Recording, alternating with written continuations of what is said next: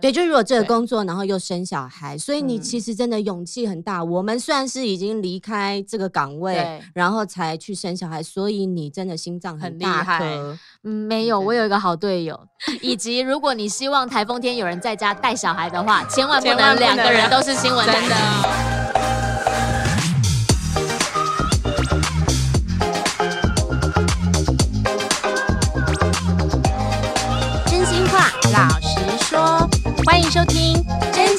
我也行》，我是田姐儿，我是小鱼儿。哦，这集我们也有我也行嘉宾哦。今天的嘉宾非常的特别，他是我和小鱼儿都曾经当过他的同事哦。哦，嗯，他曾经是香港凤凰卫视的记者，现在是中天网络新闻台主播，还有政论节目主持人。更重要的是，她还是五个月大宝妈的职业妇女哦。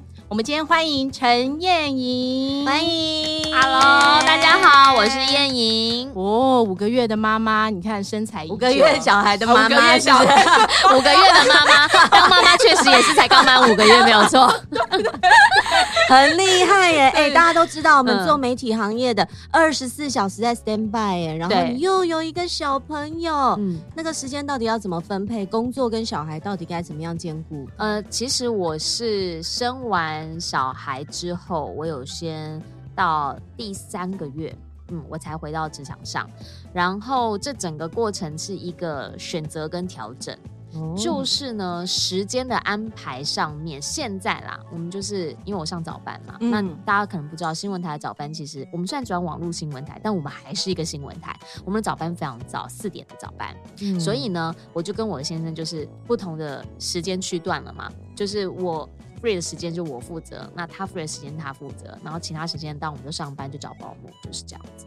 哦，所以都还是能够下班时间准时下班，然后回家就看到小朋友这样，尽量的准时下班，因为五六点下班，对不对？没有，呃，现在下班时因为四点上班，哎，你妈。要有点良心啊！我们劳基法，我四点就上班了，对对我一两点一两点下班，那我大概三点就可以先回家，然后可能休息一下，补个眠，然后带小孩。那这整段时间，我觉得其实不管是做什么工作啊，只要是职业妈妈，就是你必须要有一个好队友，就你要跟队友之间把时间调好调定。那当然就会有一些突发状况，比如说像我这个星期，我可能会临时被。要求去代班，那就会变成转网上晚上上班。那如果是晚上上班的话，那当然势必就时间方面就必须可能有的时候要请家人帮忙，请婆婆帮忙等等，这些都是职业妈妈非常重要的 backup，因为没有真的是不行。嗯，对啊，真的就是会有突发状况。新闻工作圈这件事情，其实很多小朋友跟那个毕业生们都很向往的一个工作。可是我们想要告诉大家，他到底有多辛苦。你看，当了妈妈之后，嗯，可不可以跟我们分享一下，在那个时候怀孕的时候，工作上有没有一些比较遇到不合理的排班状况？这个呢，就不是我要说，我们公司是真的福利还蛮好的哦，那很不错耶。好，中天不意外。为什么这么说哈？因为其实我我一直啊怀孕之后，那我就陆续还是有在播，那就播播播播播，然后大概到三个月左右，然后有一天我们的主管说芳姐就突然把我叫过去，就跟我讲说，你之后不用再站着。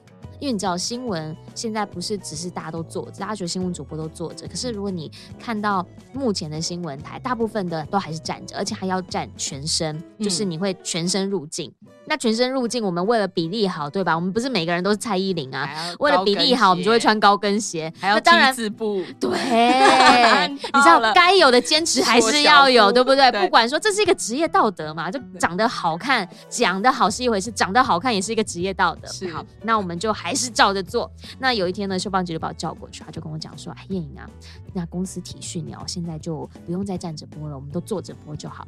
然后播播播播播播到大概呢，呃，大概九个多月的时候，然后秀芳姐又把我叫过去了，跟我讲说，公司现在很担心你会不会随时有 产兆。九个多月，八八九个月的时候，然后就讲担心你会随时有产兆，所以呢，你就先就是做专题。”所以，我那一阵子其实有一阵子，我是先做专题，然后再慢慢的，呃，中间有一段时间，刚开始怀孕的时候，其实是比较辛苦的，因为那个时候算是也是高龄啦。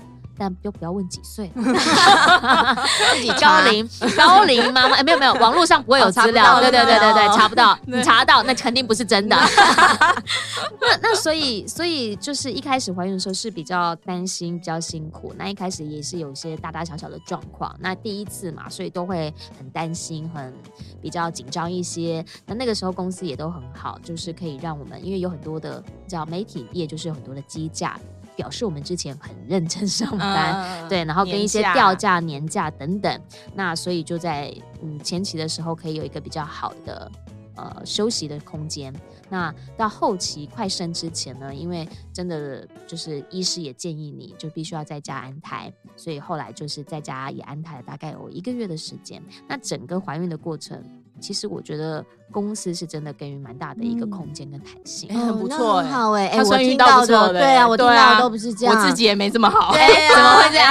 对，我听到的是有一个就是怀孕的，当然不是就是别的公司啦，哈，就是有怀孕的，然后已经很大肚子非常大，那时候刚好到过年，过年的时候大家不是都要轮流排班，对，就是休假时间不同嘛？嗯，然后有一个那个那个怀孕的女生，她就被长官叫去。在那个放呃过年的时候去插头香连线，你知道插头香？就是对，就是很多人一打开，大家会冲的那个，对，然后请他去连线这样，然后其实大家都傻眼呐，可是因为大家各自都安排好各自的活动了嘛，也没有人能够帮忙他，所以他还是就去连线了，就只能就是摄影冲前面，然后他在外面就是躲在那边连线这样，不然那么大一个肚子，谁有办法？对不对？小本本，快点拿出来，哪一台？哪一台？哦、不行说，我还有听过，就是也是一样大肚子，是跑就是政治线、政党线的。然后那时候就是有很长的那个，大概是学运那一类的活动。然后那个长那个前辈也是很拼，就是还是都去。就后来小小孩就没了哈，很大小孩，那个大概应该有六个月左右了，很大，所以他就没有了。这是真的，有的时候在工作上头的时候就是一个取舍。那我也有听过啦，哈，也不知道是哪一家公司，对，我们都不知道是哪一家公司，不要问哦。就是呃，曾经因为是长官。然后要公稿，那其实如果有在电视台工作过，都知道当长官并不是一个太好的工作 position。为什么？因为其实承受的压力非常的大，因为你进去报稿子给上头的这个总编辑啊之类听的时候，他们可能很容易会打枪啊，或者就跟你讲说你这个要加什么，那个要加什么，要配稿，要干嘛干嘛的，所以会有非常多的要求。那还会有独家的要求，所以每一天其实工作压力都很大。那就有听过某位长官呢，就。就是也是因为在怀孕的期间长期公告，结果后来就。忽然之间不舒服，然后去到医院之后就发现说，嗯，好像就没有了。这都是血淋淋的例子。所以我觉得媒体业，我们以前都在开玩笑，有人都会说，你希望你以后小孩每天都看不到妈妈吗？如果你不希望的话，就离开这个行业。真的。以及如果你希望台风天有人在家带小孩的话，千万不能两个人都是新闻台的。真的，真的，我都跑 台风线的，我跑台台风线跟地震线的。地震半夜了。就要哦，就要跳起来要连线呢。对啊，连线连到两三点，对不对？台风天了，就要穿着雨衣，穿着那个，然后到那个台风的第一线去，一样啊。所以这个工作其实是很辛苦。对，就如果这个工作，然后又生小孩，所以你其实真的勇气很大。我们算是已经离开这个岗位，然后才去生小孩，所以你真的心脏很厉害。嗯，没有，我有一个好队友。这个时候不得不说，真的是真的啊，爸爸，爸爸，是蛮重要的。我觉得不管是做什么样的行业，只要是职业妇女，爸爸这个行业真的都是的，爸爸这个这个角色都是非常重要的，因为呃，你会给职业妇女一个很大的安定感跟安全感。嗯，对，说的真好，就是至少你会让他知道说你在上班的时候，孩子是有人顾的，而且你是可以 handle 这一切的。哦，这代表你的眼光好，那时候找的好。哎，怎么找的呢？我们下一集再来聊。我先埋一个伏笔。太多想聊了啦，啊，太厉害了，找到这么好的老公。嗯、对啊，没有，我们最近呢还看他的那个 Facebook，非常的精彩。对，你还加了一个，你多了帮小朋友弄了一个什么许哦什么许多妈妈要知道的事。对，许多多。对，因为我们的小孩叫我们老公姓许，那所以我们的小孩就取名叫许多，嗯、所以叫许。许多多。那那个时候会弄这个粉丝页，其实很大的一个原因是为了我们广大的亲朋好友们哦。原因是因为我跟我先生其实都是年纪比较大，然后才结婚，然后生小孩，年纪根本不大，其实他就不讲啊。对啊，其实根本还好。哎呀，二五啦，在我们面前。但是结婚的晚嘛，那所以又变成说是家里头的第一个小朋友。那再加上有一些亲戚其实是在南部，所以那个时候呢，就我们就决定说成立这么一个粉丝页，然后定期的更新小朋友的一些状况跟讯息。那也让长辈朋友就是他们可以定期的了解说，哦，许多多现在大概是两个月了、三个月了、四个月了。那也因为就是是我们的第一个小朋友，所以我们两个人基本上都是我妈讲的啦。在掏几类安内塞德里，你看买看过没？叫你 叫你勤快。两个人有没有每天就拿着那个手机啊，疯狂的录影啊、拍照啊？那就有非常多的素材。嗯，那妈妈爸爸就是他的头号粉丝，所以呢，我们就会有帮他剪影片啊，或者是说帮他做一些小贴图啦、梗图啦，那就是希望说可以帮他的成长留下记忆。所以那个粉丝页其实最主要的目的就是希望可以服务广大的阿公阿嬷。亲朋好友阿杰阿进这样子，嗯、那另一个部分是希望可以帮许多多留下他自己成长的记忆。嗯，嗯小网红，对，因为现在也很多人就是帮小朋友架设了 IG 啊，然后 FB，然后等于就是里面也有可以有一些商业的作业这样。那因为其实也是名人，现在现在也是网红名人，嗯、有想过这一块吗？这个部分倒是真的还好哎，因为我知道要当网红，如果您对于网红产业有涉略的话。目前我也是一个从主播转行到网红嘛，所以我一开始学习，对，现在有点略懂略懂，就是要红也不是这么容易的一件事情。那所以呢，我们就也没想那么多。当然，如果可以帮他自己赚点尿布钱呐、啊、奶粉钱，这是最好的一件事情。但是如果没有的话，其实对妈妈来讲，就是你在那个剪影片还有做图片的过程当中，那是一件很疗愈的事。嗯、然后常常自己。看着手机或看着 iPad，然后边剪边笑，笑然后我先生就说，你在笑什么？我就说，你看这有没有很可爱？然后他看完就说啊，我们女儿真可爱。然后说嗯，那就再生一个吧。这是下一句吗？好像两个憨粉。你看他的笑容，对。我的天哪！我觉得很快就在看到第二个了，什么许少少还是什么的？许少少，没有没有，我们名字取好了，取好取好，对对对，叫什么？嘟嘟。嘟嘟，你看 名字都取好了，都想好了，这个不管男生女生都适用。对对对。对对，取名字的时候一定要就是把这个事情先想好，中性一点，中性一点，应该很快就来。我也觉得可能有瞒着我们，好，等一下，我们那个之后。可以，下一集可以再来讨论关于算时间这件事。OK，没有问题。真的，我们刚聊的是他当妈妈的这段期间。对，对，其实我那个时候跟他一起那个在公司的时候，曾经是同事的时候，那时候他还很年轻呢，但二十七、二十八岁。可是他让我有一个印象非常深刻的是，在那个时候二十七、二十八岁的时候，一直讲他年龄，啊，这样我就爆料了，是不是？对，好年轻，二七二八多年轻。啊，然后嘞，他在 那个时候，他在职场就已经有一个非常好的的职位跟光环了。结果他毅然决然离开了那个职位，然后出国深造。嗯、我非常好奇，就是到底有什么非常大的因素吸引着你要去出国去念书，然后放弃你手边已经有的两岸平台的工作，或者是在荧光幕上大量曝光的机会？就是这个抉择的关键点是什么？抉择关键点就是我一直以来都想出国念书，嗯、这是一个从小就向往跟设定的一个路线跟方向。嗯、那那个时候刚毕业没有马上出去念书的主要原因，就是因为一来念书真的很贵，所以要先赚钱。哦，对，然后二来呢，就是自己也觉得好像有点不太清楚想干嘛。那因为念完，呃，就刚刚好传播学院念完毕业之后呢，就有一个实习的工作，然后也找到了工作。因为那时候去去考东森嘛，那也考上了。那想说那就继续先做着，那做着做着就哎，一晃眼好像几年又过去了。那就到了刚刚讲的一个人生关键点，是我觉得大概在二十七、二十八，你快三十的时候，你自己心里头就会觉得说，有一些事是不是现在不做，以后会没办法做？嗯，因为，哎，我就决定结婚嘞。哦，好了，你比较不一样，不一样。你 对，现在不做，以后没有办法做。你的勇气比较有，对，你的跟我选择不一样。那我那个时候的状况，其实就是我我很清楚的知道，就是因为我最终还是可能，也许。那个时候其实没有想到要结婚，说真的，但是最终也许有机会走入家庭。那不管怎么说，在那个职位上头，确实是一个很好的工作机会，然后很稳定，然后是一个很好的平台。嗯，特别是他的未来的路会比，说实话是比在台湾的电视台都要来得广的。那那个时候就会想说，如果我现在在这边，那我没有走的话，我很有可能我就会。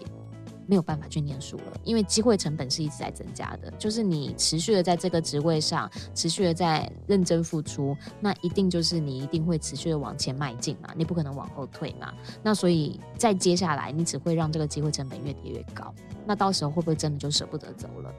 所以在一个你觉得你还舍得离开的时间点，然后去做一件自己觉得嗯你想做不做会后悔的事情，我觉得那是一个比较重要的关键点。嗯，对啊，而且我觉得很多人选择出去再回来，其实那个又不太一样。比如说在薪水或者是在职位上面，那个时候倒没有想那么多，因为其实我一直觉得，就是我出去之后，是不是回来就不用再当记者？我那个时候很多人就离开这个行业。你是想在外面结婚吧？你是想说我必须我在外面有没有艳遇？然后就不要就架在那里。我跟你讲，我真的必须要说，我这个一点吧，不是不是，我跟你说，因为有一个很重要的原因，是因为我其实一直很想生混血儿，是不是？我也很想啊，英文就不好，怎么 没关系啦，没有办法认识，也没有一定要会英文啊。我一直很想生混血儿，然后我现在就是你知道，只能够闽南混客家，也是混血儿。对，我觉得混血宝宝好可爱。那 but anyway 那个时候就出去了嘛，那出去了其实就会有很多的。呃，确实，你说在那个过程当中有一些挣扎啦，对，因为你其实很辛苦哎、欸，因为你要一边工作，然后一边准备出国留学，你还要考试，然后你还要申请，嗯、然后那个时候我还记得，我那时候跟那个老板讲说，我想要先离职，因为我要准备考试，我想要出国念书，然后老板还跟我讲说，哎、欸，没有啦。你知道这个东西哈，它你也可能过程当中不是这么顺利嘛，你就先坐着，嗯嗯嗯，先坐着，对对对。那你想休假，你需要休假的时候，你跟我们说这样子，但是你就不要先离职，不要这么冲动。但我觉得我算是一个还蛮做了决定之后就会蛮勇敢的往前迈进的人。嗯，天秤座是不是？嗯，天秤座。勇往直前，勇往直前，就是决定了，他就一定要去做。嗯，然后就就是觉得不要呃留下任何后悔的可能性。但是当然也不是说那个决定就每一次都不会后悔，但至少就是让自己不会觉得说哦，那个时候要是怎么样怎么样，我现在可能就怎么样。对，嗯嗯，没错，对。所以现在看到的成果是非常好的。啊对啊，对你依旧回到了这个光鲜亮丽还是很棒的这个舞台上。对，嗯，对，妈妈让你回来的，妈妈。要讲这一段是不是？是，总要讲我怎么回来的。好了，那个时候出国念书之后，就留在呃，本来是去西岸念书。那西岸念完书之后，刚好前东家有个机会让我去东岸工作。那去东岸工作之后，你要知道，华盛顿对于一个媒体记者来说是一个多么棒的地方，特别是我跑的是政治线。嗯，所以在那一年，其实我真的是很开心，因为我看到了所有我在之前外电只有电视上才看得到的人。然后你看到了以前历史课本上的人，譬如说基辛格，就是很酷的人。然后你你你你知道往来无白丁啊，真的是 你只能这么说。那也有很大的学习，因为其实必须承认，就是在台湾的时候，很多时候你的国际视野没有那么样的广。但你到了那样的平台，到了那样子的位置上面，你有这么多的机会接触这么多的专家学者，你就会拓展你的视野，嗯，然后你也会拓展你的国际观，那一切都很好，对不对？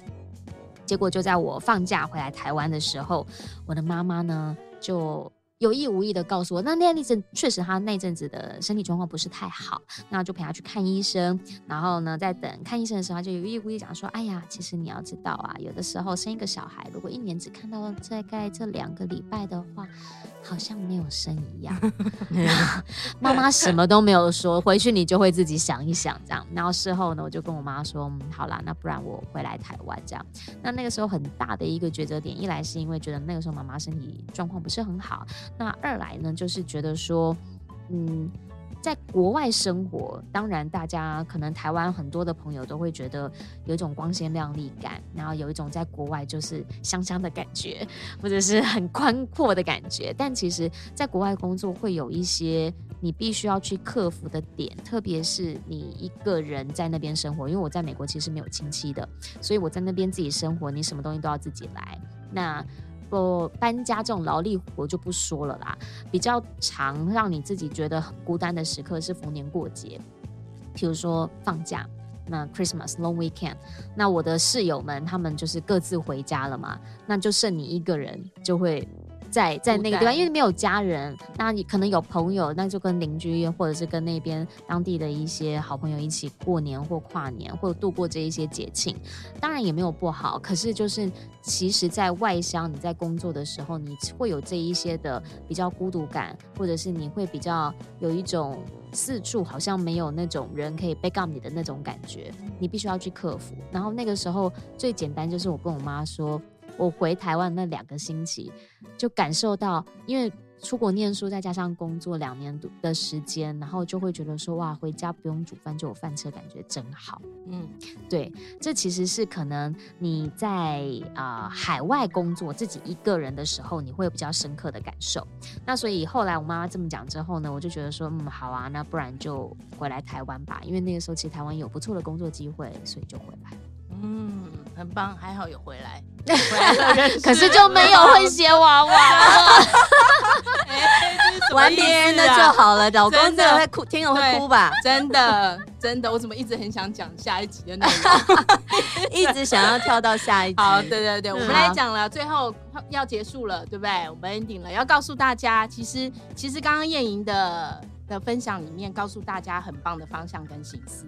有吗？就是勇敢去追梦，嗯、想做就去做，嗯、对不对？他之前把工作、把爱放在工作上面，现在当了妈妈，要把爱放在孩子身上，是对吧？对不对？孩子第一名，真的第一名。如果呢，听到这里呢，你很喜欢我们的真假我也行的话，可以用以下三种方式先来支持我们哦。第一个方式是帮我们按下关注或是订阅。给我们五颗星，还有留言。第二个方式，在你所属的社团还有群组，FB 或 Line，帮我们大力分享出去。第三个，可以加入我们的 FB 粉丝专业，还有追踪 IG 哦，还有留言给我们鼓励。好哟，最后照惯例，我们还是要请燕颖跟我们分享生活智慧王。今天要请他分享牙膏的妙用。嗯，牙膏呢，平常你以为就是只能够让你的牙齿洁白亮晶晶，哎，可是呢，有一个生活小智慧，这是我妈教我的，嗯、就是呢，在厨房的琉璃台，我们现在不是很多的那种台面也是那种呃化学材质的台面，对，那其实你只要用牙膏把它涂上去之后，黄黄的地方它自然也会亮晶晶。哦，嗯、很不错。很厉害，我也来分享一个好不好？就是我小朋友不是都喜欢在墙壁上彩绘吗？不管用什么蜡笔或是彩色笔啊，我告诉大家一个很好的妙用，就是你把那个牙膏啊沾湿了之后，用湿抹布去擦擦你那个涂鸦的地方，它可以很轻松的消除哦。我跟你说，我试过了，非常的有用，不管是蜡笔还是彩色笔。哇，洁白如新，超有用！我跟你说，原子笔也 OK，原子笔也 OK，嗯，原子笔也 OK，还有用那个啊，科技泡棉也可以。我是误用到，我就想说，哎，好像脏脏的，不然刚好手上有一块，就拿来擦擦，擦掉了。还有就比如说书桌上面啊，不是小朋友都会写字啊，黑黑的。如果你的桌面是白色木头的那种，你用科技泡棉一样可以把那个黑黑的都擦掉。哇，学到了，真的好厉害哦！好哦，今天我们谢谢燕莹的分享，我们下一集就要来挖八卦了。我刚才是不是一直很想告诉大家，这一集他都没有心在录，我都没有一直在想八卦，我超级想要挖挖八卦的。大家知道吗？燕莹跟老公是相亲认识的，而且交往半年就结婚了，结婚。生两个月就怀孕了，到底算出来了是不是？真的有没有？我刚刚算出来了，对对对，这到底要怎么在这个相亲当中找真爱呀？这个我好想了解哦，下集下集来教大家好不好？单亲朋友要注意听哦，好，单身朋友要注意听哦。好了，我们说再见了，拜拜，拜拜。